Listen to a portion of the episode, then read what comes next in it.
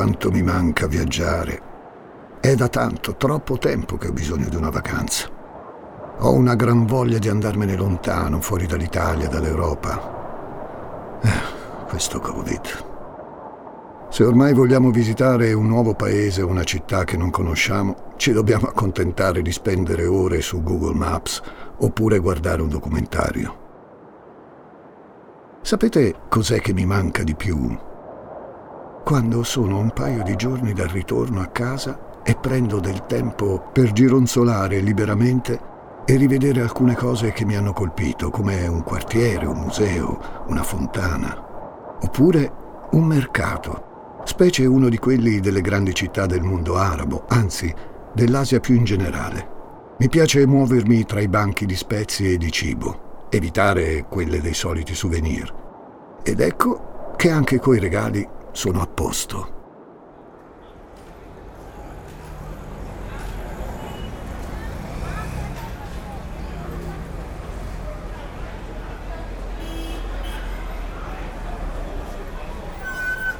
Proviamo ad addentrarci in un mercato in particolare, magari in Indonesia.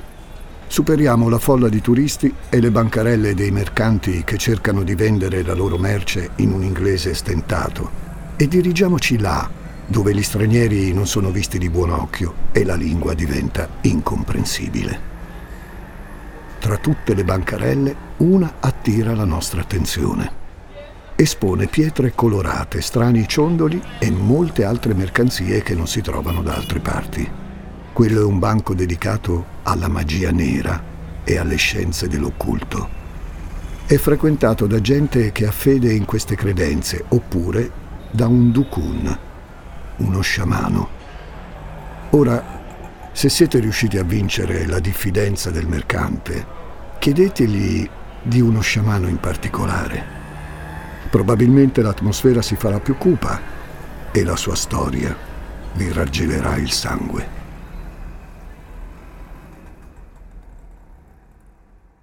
Sono Francesco Migliaccio. Benvenuti a un nuovo episodio di Demoni Urbani.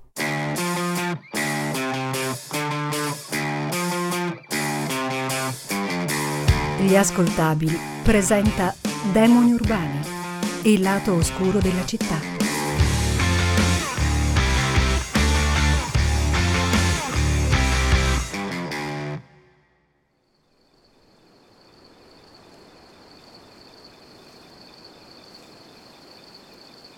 1986.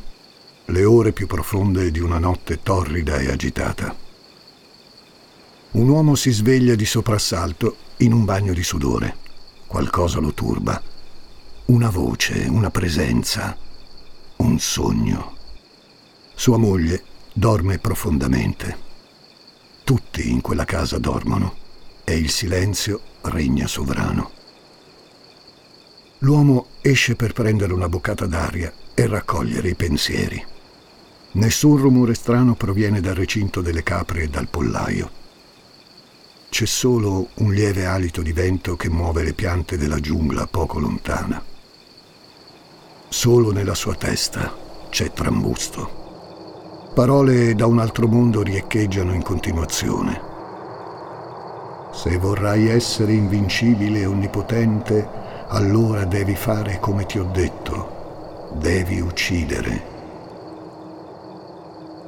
Lo sguardo dell'uomo si sposta sul campo fitto di alte canne da zucchero e una nuova consapevolezza si palesa nel suo animo e nella sua mente ritorna la quiete.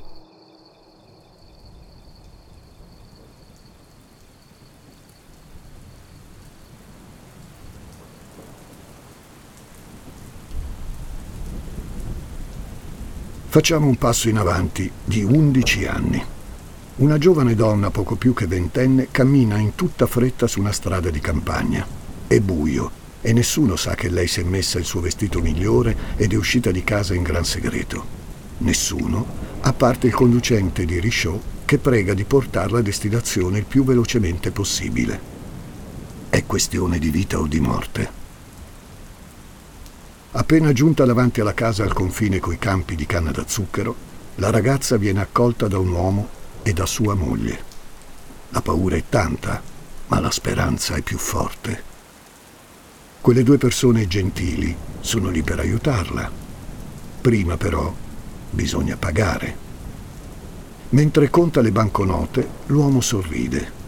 Tutto sta andando secondo i piani e pensa che sta mantenendo fede al sogno fatto tanto tempo prima. Ora basta fare come le altre volte e portare la ragazza nella piantagione, al sicuro, tra le alte fitte canne da zucchero. Ma da quel campo buio, gli occhi speranzosi della giovane non rivedranno più la luce. Che cosa si nasconde dietro a queste due storie?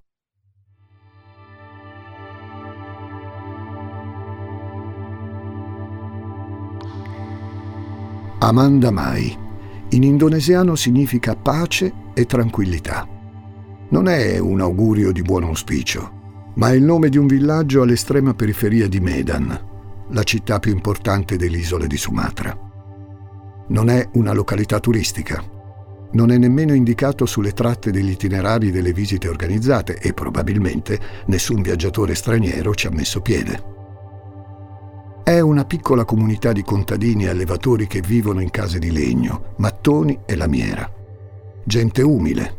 Il tasso di analfabetismo è alto e c'è l'impressione che lo scorrere del tempo e le vicende politiche e sociali dell'Indonesia non gli importino, o semplicemente vengono di proposito tenuti all'oscuro nella cieca ignoranza.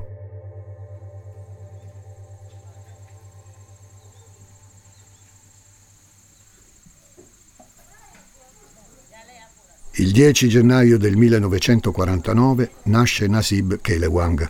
La sua non è una famiglia come tutte le altre. Il padre, oltre a coltivare la terra, è il dukun del villaggio. Non è facile trovare una definizione esaustiva per chiarire chi è e cosa fa un dukun. Può essere considerato un mistico, un guaritore, un poeta, uno stregone, uno sciamano. Pratica strani rituali con pietre e amuleti. Prepara pozioni. Si mette in contatto con il mondo dei morti e controlla le forze invisibili che governano la vita di tutti i giorni. Nei villaggi come Amanda Mai e in tutta l'Indonesia è molto diffuso questo tipo di culto, ma è considerato blasfemo e pericoloso da molte autorità politiche e religiose che, almeno in apparenza, stanno ben lontane dagli sciamani e dalle loro stranezze.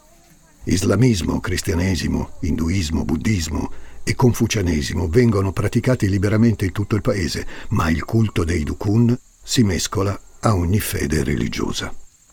La famiglia di Nasib, infatti, è musulmana come la gran parte degli indonesiani e, al cospetto di suo padre, il Dukun, se ne presentano tanti, ricchi e poveri, fedeli ad Allah o a Gesù Cristo, ma tutti bisognosi di aiuto.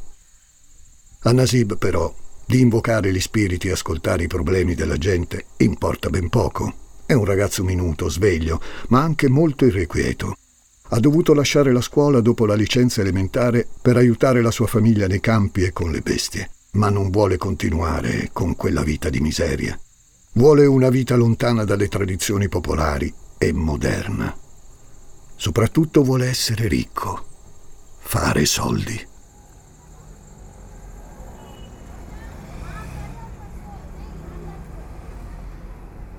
Negli anni della sua infanzia le ambizioni di cambiamento non sono così diverse da quelle del suo paese. L'Indonesia è un neonato Stato indipendente. Il presidente Sukarno ha guidato la difficile transizione di allontanamento dai Paesi Bassi, all'insegna del nazionalismo e dell'ideologia filocomunista. La popolazione ha goduto i frutti di un miglioramento delle proprie condizioni vitali e lavorative, ma il tasso di disoccupazione, la povertà e la disparità tra i grandi centri e aree più remote e selvagge sono sempre molto alte. Nasib vuole allontanare gli stenti, ma al posto di mettersi a studiare frequenta brutte compagnie con cui commette furti e piccoli reati per le strade di Medan. Quando scoppia una rissa, lui è sempre in mezzo. La polizia lo conosce fin troppo bene. La madre lo considera la vergogna della famiglia e a poco a poco Nasib viene abbandonato da tutti. Solo una persona gli resta accanto, suo padre.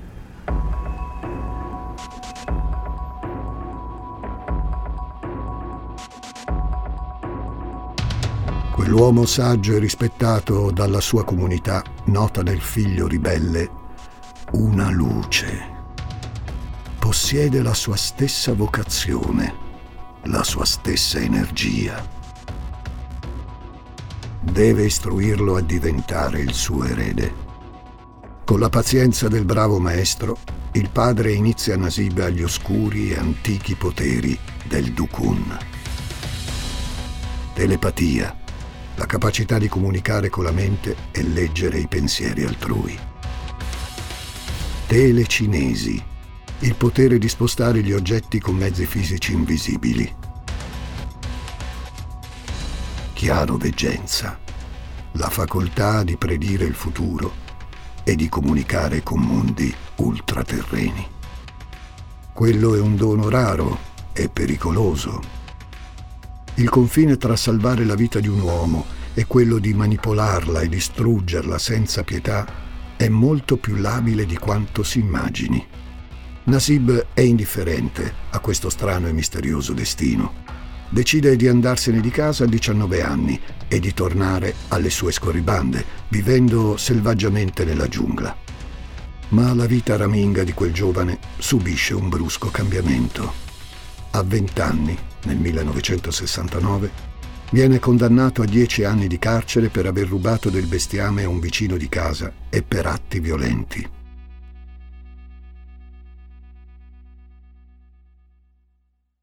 Ogni augurio di pace e tranquillità per quel ragazzo tormentato è inutile, come le parole al vento. La lontananza coatta dal villaggio natio è un'onta terribile per quei genitori così onesti e rispettati. Ma il destino riserva grandi sorprese per il giovane Nasib e le sue doti mistiche riposano ancora nel fondo del suo animo. Per dieci lunghi anni Strane forze invisibili agiscono nella mente e nello spirito di un giovane violento e tormentato. Durante quel lungo periodo, Nasib riscopre la sua fede religiosa, prega, studia il Corano, converte molti dei suoi compagni, ma soprattutto ascolta i loro problemi. Per abbracciare appieno la religiosità ritrovata, decide persino di cambiare nome scegliendone uno legato alla fede islamica. Quello che una volta era l'impulsivo Nasib Kelewang è ora il mite e saggio Ahmad Suraji. Gli insegnamenti del padre lo rendono il detenuto più rispettato e ben voluto dal carcere. Gli oracoli di Ahmad Suraji consolano gli spiriti inquieti e disperati di quei criminali e leggono nei loro destini presagi di fortuna o di cupa sorte. La vita gli ha insegnato una lezione importante. Non c'è un momento preciso per cambiare totalmente, ma affidati alla sorte se vorrai fortuna. La fortuna però tarda. Ahmad Suraji ha infangato completamente la sua reputazione e quella della sua famiglia. Suo padre, l'unico che gli avesse dato un po' di fiducia, ha raggiunto il mondo ultraterreno e misterioso che molte, molte volte aveva interrogato. Ahmad è senza mezzi ma ha la risorsa più importante, la forza di volontà. È più potente di ogni turbamento. Ormai è un uomo nuovo. Ciao, sono intelligenza artificiale. Per gli amici AI. Cecilia Zagarrigo mi ha invitato a confrontarmi con Elisa Nicoli, Andrea Grieco, Marco Dixi e tanti altri famosi divulgatori. Gli ruberò il lavoro? Scopritelo ascoltando Intelligenza Reale.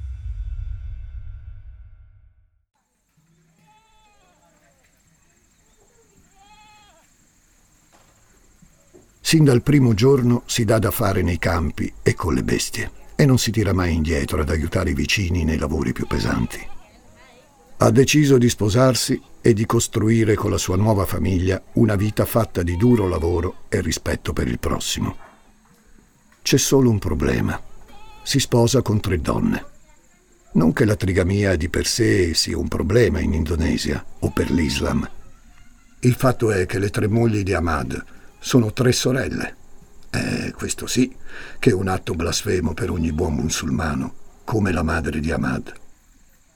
Il suo grande cuore, però, risolverà tutto. Sì?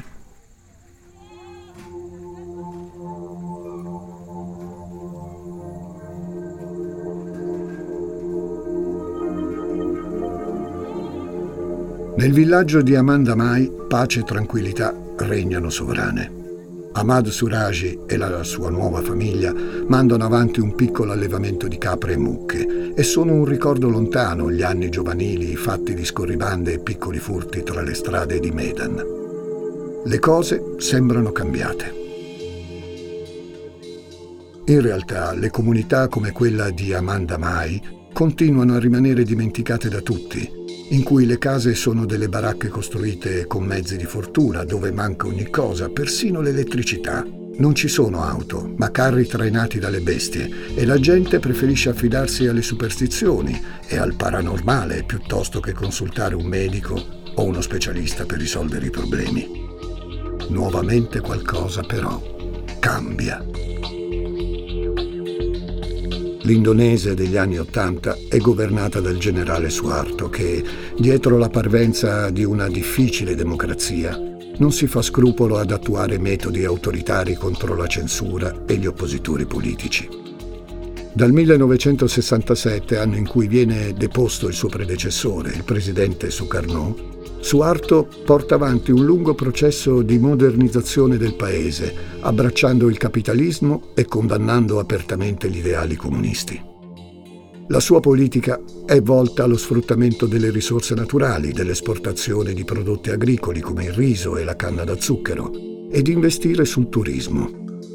Giacarta, l'isola di Giava, Bali e Sumatra diventano mete ambite per viaggiatori provenienti dall'Europa e dall'Occidente in cui il capitalismo è venerato al pari di una religione.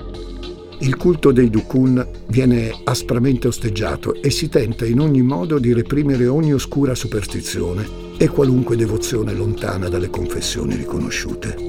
Però è solo un'ostilità di facciata perché in realtà i messaggi dal mondo ultraterreno possono rivelarsi straordinari. Per Ahmad non può esserci momento migliore per mettere in pratica gli insegnamenti del padre. Diventa infatti uno dei dukun più noti della provincia di Medan e di Sumatra.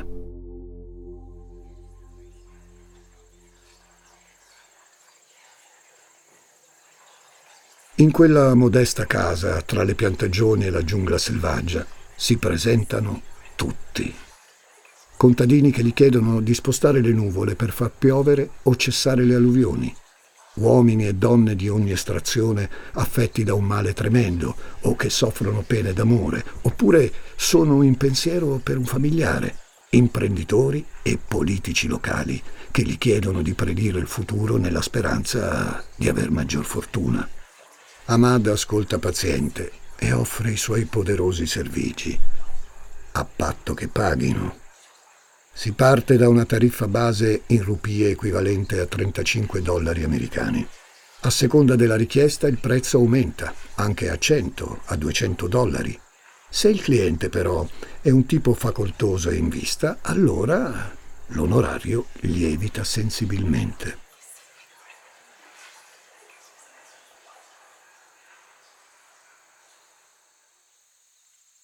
Il Dukun Ahmad Suraji è, vi prego di passarmi l'espressione, amici miei, un self-made man dei rampanti anni Ottanta. Ma non è interessato alla bella vita e ai suoi comfort. Oltre a mantenere le tre mogli, i nove figli, l'allevamento e a togliersi qualche sfizio come un televisore o dei vestiti migliori, Ahmad non si tira indietro nel dare una mano ai suoi compaesani e dividere con loro i suoi soldi. Sa bene che sono persone oneste e sa bene che lo hanno riaccolto e perdonato. È il degno figlio di suo padre, quell'anima buona che ha fatto tanto per molti di loro. Ed è proprio suo padre che nuovamente ha in serbo per lui una nuova e sconvolgente rivelazione.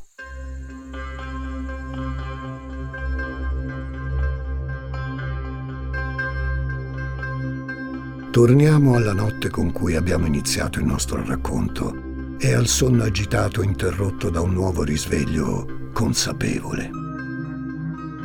È il 1986 e un nuovo evento scombussola l'esistenza ormai pacifica e tranquilla di Ahmad Suraji. Il defunto padre gli fa visita dal mondo dei morti. Ahmad è abituato a frequentare e interrogare quella dimensione eterea e ultraterrena, ma quella volta è diverso. È lui il solo e unico destinatario di quella visita. Il messaggio è preciso. Per ottenere l'invincibilità e divenire onnipotente, la saliva di 70 donne appena defunte sarà il solo e unico elisir per esaudire questo fine. Nella testa dell'uomo c'è confusione, ma sono le parole di uno spirito e Ahmad non è abituato a metterle in dubbio. Quelle donne deve ucciderle e deve bere la loro saliva. Se quelle parole sono state proferite dal fantasma di suo padre, sono vere. Nella mente di Ahmad Suraji Quei pensieri e ricordi onirici si alternano confusamente. L'alba di un nuovo giorno illumina il villaggio e i suoi campi.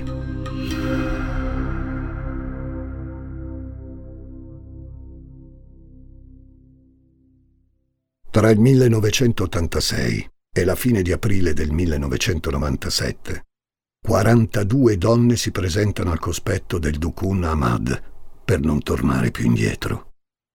Hanno tra i 17 e i 40 anni e sono tutte di estrazioni differenti, borghesi, benestanti, contadine, prostitute. Tutte hanno i loro buoni motivi per rivolgersi ai prodigiosi poteri di Ahmad Suraji. Tutte vogliono un futuro migliore per sé e i propri cani. Oppure hanno paura di non essere più avvenenti e perdere anche la salute, o infine temono che il proprio marito le tradisca o semplicemente vogliono trovarne uno prima che diventino troppo vecchie. Ma nessuna di loro immagina minimamente a cosa andrà incontro.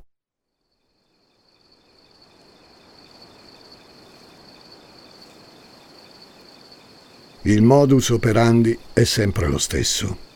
Ogni cliente deve presentarsi a tarda notte presso l'abitazione di Ahmad Suraji. Dovrà indossare gli abiti migliori ed essere truccata e pettinata di tutto punto. Per nessuna ragione deve proferire parola con parenti e amici se vorrà che il desiderio si avveri. Giunta a casa del Dukun, la sventurata di turno viene accolta con gentilezza da una delle mogli dello sciamano, la più anziana, Tumini. Ahmad ascolta attentamente le tribolazioni e le richieste di quelle poverine. Con tono fermo annuncia che la risoluzione non spetta a lui, ma a Dio. Però, se davvero c'è bisogno di un aiuto concreto, allora bisogna contribuire. La tariffa per un servizio del genere è più cara rispetto ai prezzi canonici. D'altronde è un metodo esclusivo ed è riservato solo a chi ne ha realmente bisogno. Dopo aver sborsato una cifra che oscilla tra i 200 e i 400 dollari, una vera fortuna per gran parte degli indonesiani di quel periodo, il Dukun ordina a tutte quelle donne speranzose di seguirlo fuori casa e di addentrarsi nel buio della notte.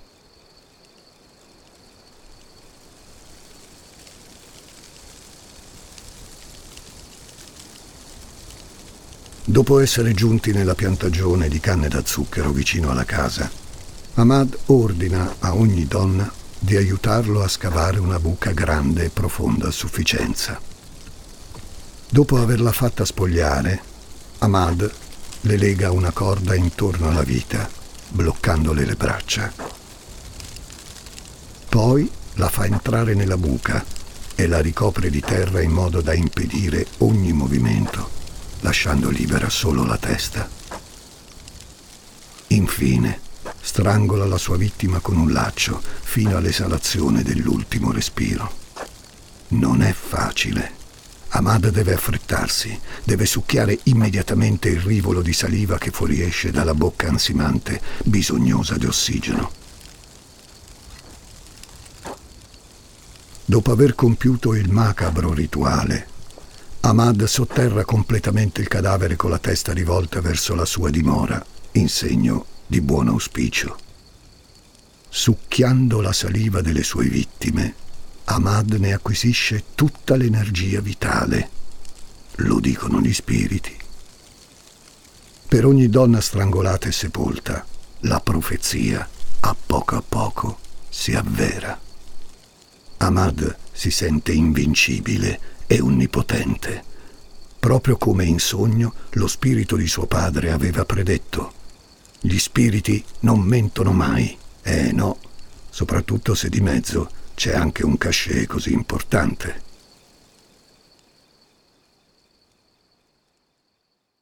Le donne di casa invece assistono, a volte in silenzio, a volte supportandolo attivamente, come Tumini. Lasciano che il divino faccia il suo corso. Non si contraddice la virtù. E se Ahmad fa quel che fa, chi sono loro per bloccarlo? Piccolo chiarimento. Come Ahmad stesso riferirà alla polizia alla fine di questa orrenda epopea di morte, suo padre non gli aveva specificatamente ordinato di ucciderle, tutte e settanta le signore. Bastava che fossero morte di recente. Ma il Dukun vuole raggiungere al più presto il suo obiettivo.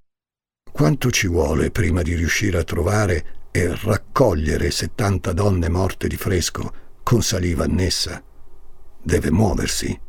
E sa bene che deve agire, assecondando le debolezze dell'essere umano.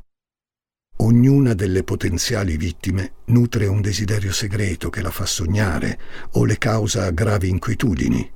Deve agire su questo e deve muoversi. Per questo motivo, nei periodi in cui meno clienti si presentano alla sua porta, decide di portarsi avanti e di andarsene a cercare tra le strade di Medan. Molte prostitute entrano in casa Suraji. Alcune vorrebbero una vita migliore altre più clienti, tutte un futuro più felice.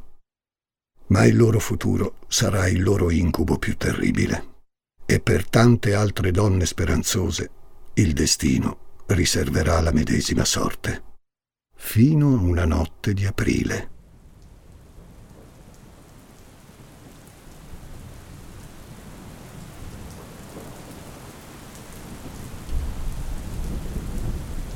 È il 24 aprile del 1997, quando la ventunenne Sri Kemala Dewi varca la soglia della casa di quello che sarà il suo carnefice. Ancora non sa che cosa l'aspetta, ma spera che il suo compagno torni da lei e che ci sia un avvenire più roseo per la sua povera famiglia e la sua bambina di appena due mesi. Sri è impaziente. Vuole che tutti quei soldi che ha nella borsetta non vengano spesi in vano e teme che il risciò su cui viaggia la faccia tardare al suo appuntamento. Per questo è irritata con quel ragazzino che invece di andare più veloce continua a chiederle perché deve andare a trovare il Dukun proprio a quell'ora e sotto una pioggia tremenda. Ma una volta arrivata a destinazione, Sri si sente più tranquilla e forse finalmente tutti i suoi sogni si stanno per avverare.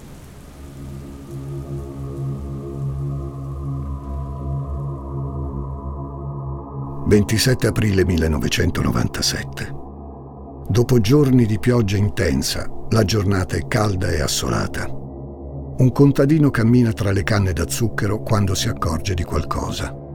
Il terreno è ancora umido e mosso dalla pioggia, ma c'è un cumulo di terra da cui proviene un pessimo odore, come quello di un animale morto. È strano, molto strano. Nessuno seppellirebbe un animale, a meno che L'uomo si precipita immediatamente dal capovillaggio e lo informa della cosa.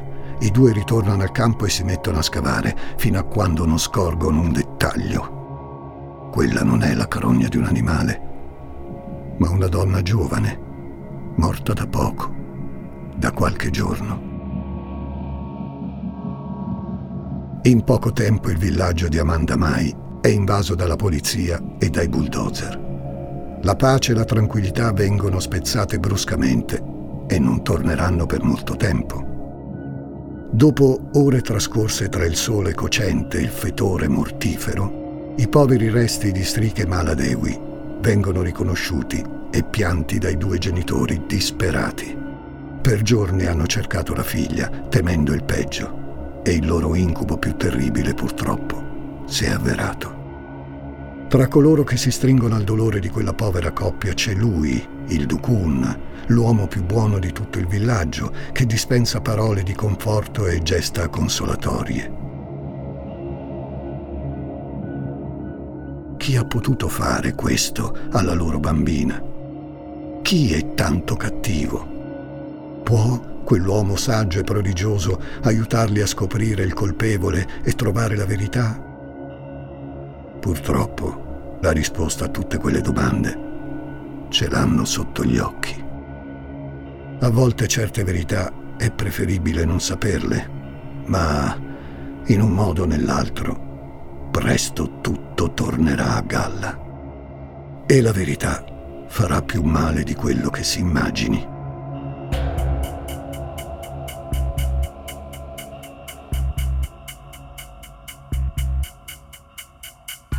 Le indagini partono. Si cercano indizi e casi simili a quelli della povera Sri. Si scopre in fretta che una settantina di famiglie hanno denunciato la scomparsa di un parente di sesso femminile. Alla fine di quel terribile aprile c'è una svolta. Il quindicenne Andreas guida un risciò nei sobborghi di Medan e nei villaggi vicini. Avete capito? È lui che ha accompagnato Sri Kemala Devi al suo appuntamento con la morte ed è lui che fornisce alla polizia l'indirizzo di Ahmad Suraji. Andreas, la chiave per risolvere questo mistero. Un ragazzino che si frappone col divino, un umano che gioca con la volontà degli spiriti. La sua versione però convince i poliziotti. Perquisiscono la casa di Ahmad e trovano i vestiti e gli effetti personali di Sri e di altre donne. Per il Dukun tanto venerato quanto spietato, non ci sarà alcun futuro costellato da onnipotenza e invincibilità.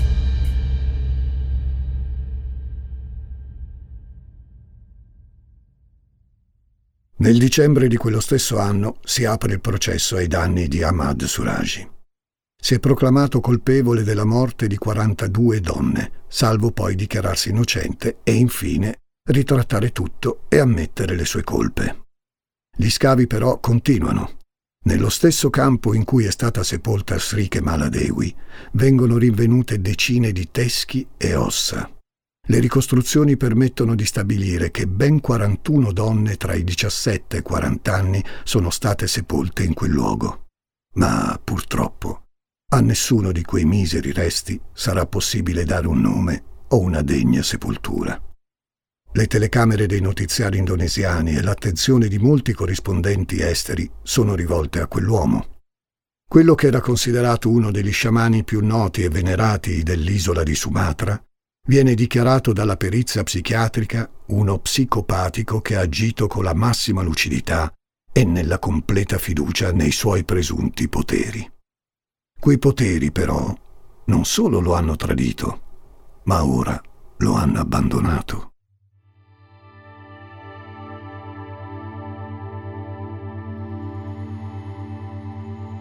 Mentre fuori dal tribunale la folla inferocita grida insulti e vuole che gli venga consegnato quel mostro per linciarlo e farlo a pezzi, Ahmad Suraji è rassegnato al suo destino. Il suo è un arco narrativo di impressionante dinamismo in 48 anni è passato da essere il rissoso ladruncolo Nasib Kelewang al mite venerato sciamano che aiuta i più bisognosi e alla fine a uno dei più terribili assassini seriali dell'Indonesia.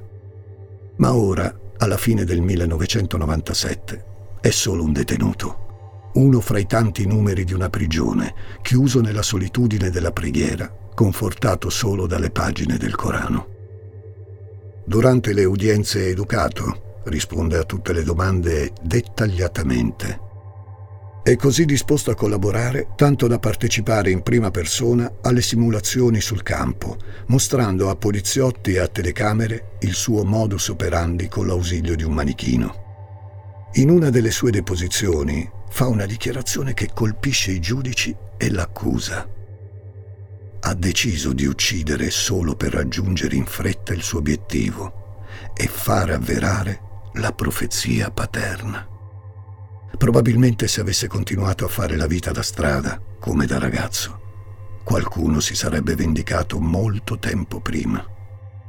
C'è solo una cosa per cui è disposto a mentire l'innocenza delle tre mogli. Vengono arrestate subito dopo di lui, ma solo Tumini, la più anziana delle tre, viene incarcerata. Per il loro amore è disposto a tutto, ma non basta salvarle dall'odio e dalla vergogna.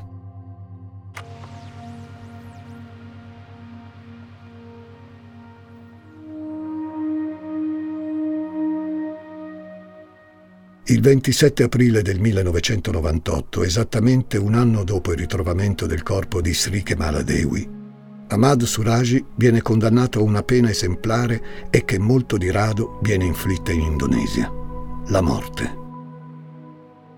Al momento della sentenza, l'ex Dukun di Amanda Mai è pacato e rassegnato quasi impassibile nella sua camicia bianca, pulita e stirata, mentre fuori da quelle aule in tutto il paese la folla di ex adepti e di tutti quelli che lo hanno preso in odio esulta. Tumini viene a sua volta condannata alla pena capitale, ma in seguito la sentenza viene commutata nel carcere a vita. Le altre due mogli e i nove figli sono fuggiti e vivono in un piccolo villaggio nella speranza di ricominciare e dimenticare tutto. Dimenticare il divino.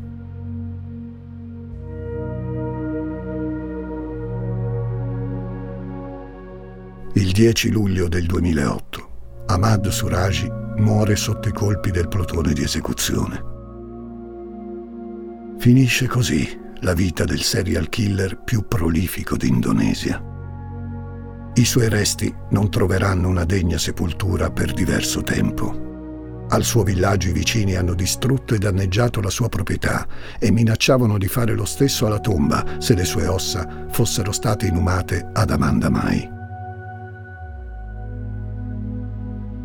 C'è solo un piccolo cimitero in una località sconosciuta a 50 km da Medan che ha accolto l'ex Dukun. La sua è una sepoltura semplice, anonima e dimenticata da tutti. Una tomba dimenticata per un uomo che ha trasformato in incubi sogni ricchi di speranza e gioia e che in tanti, troppi, vorrebbero dimenticare.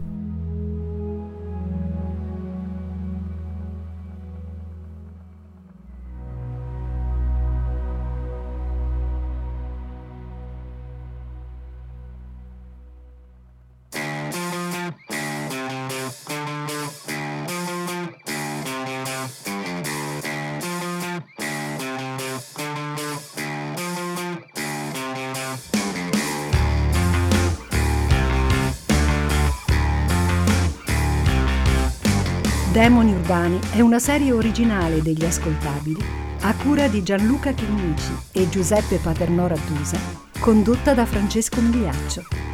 Questa puntata è stata scritta da Riccardo Motta, editing e sound design di Francesco Campeotto e Alessandro Levrini, prodotto da Giacomo Zito e Ilaria Villani in esclusiva per Spotify.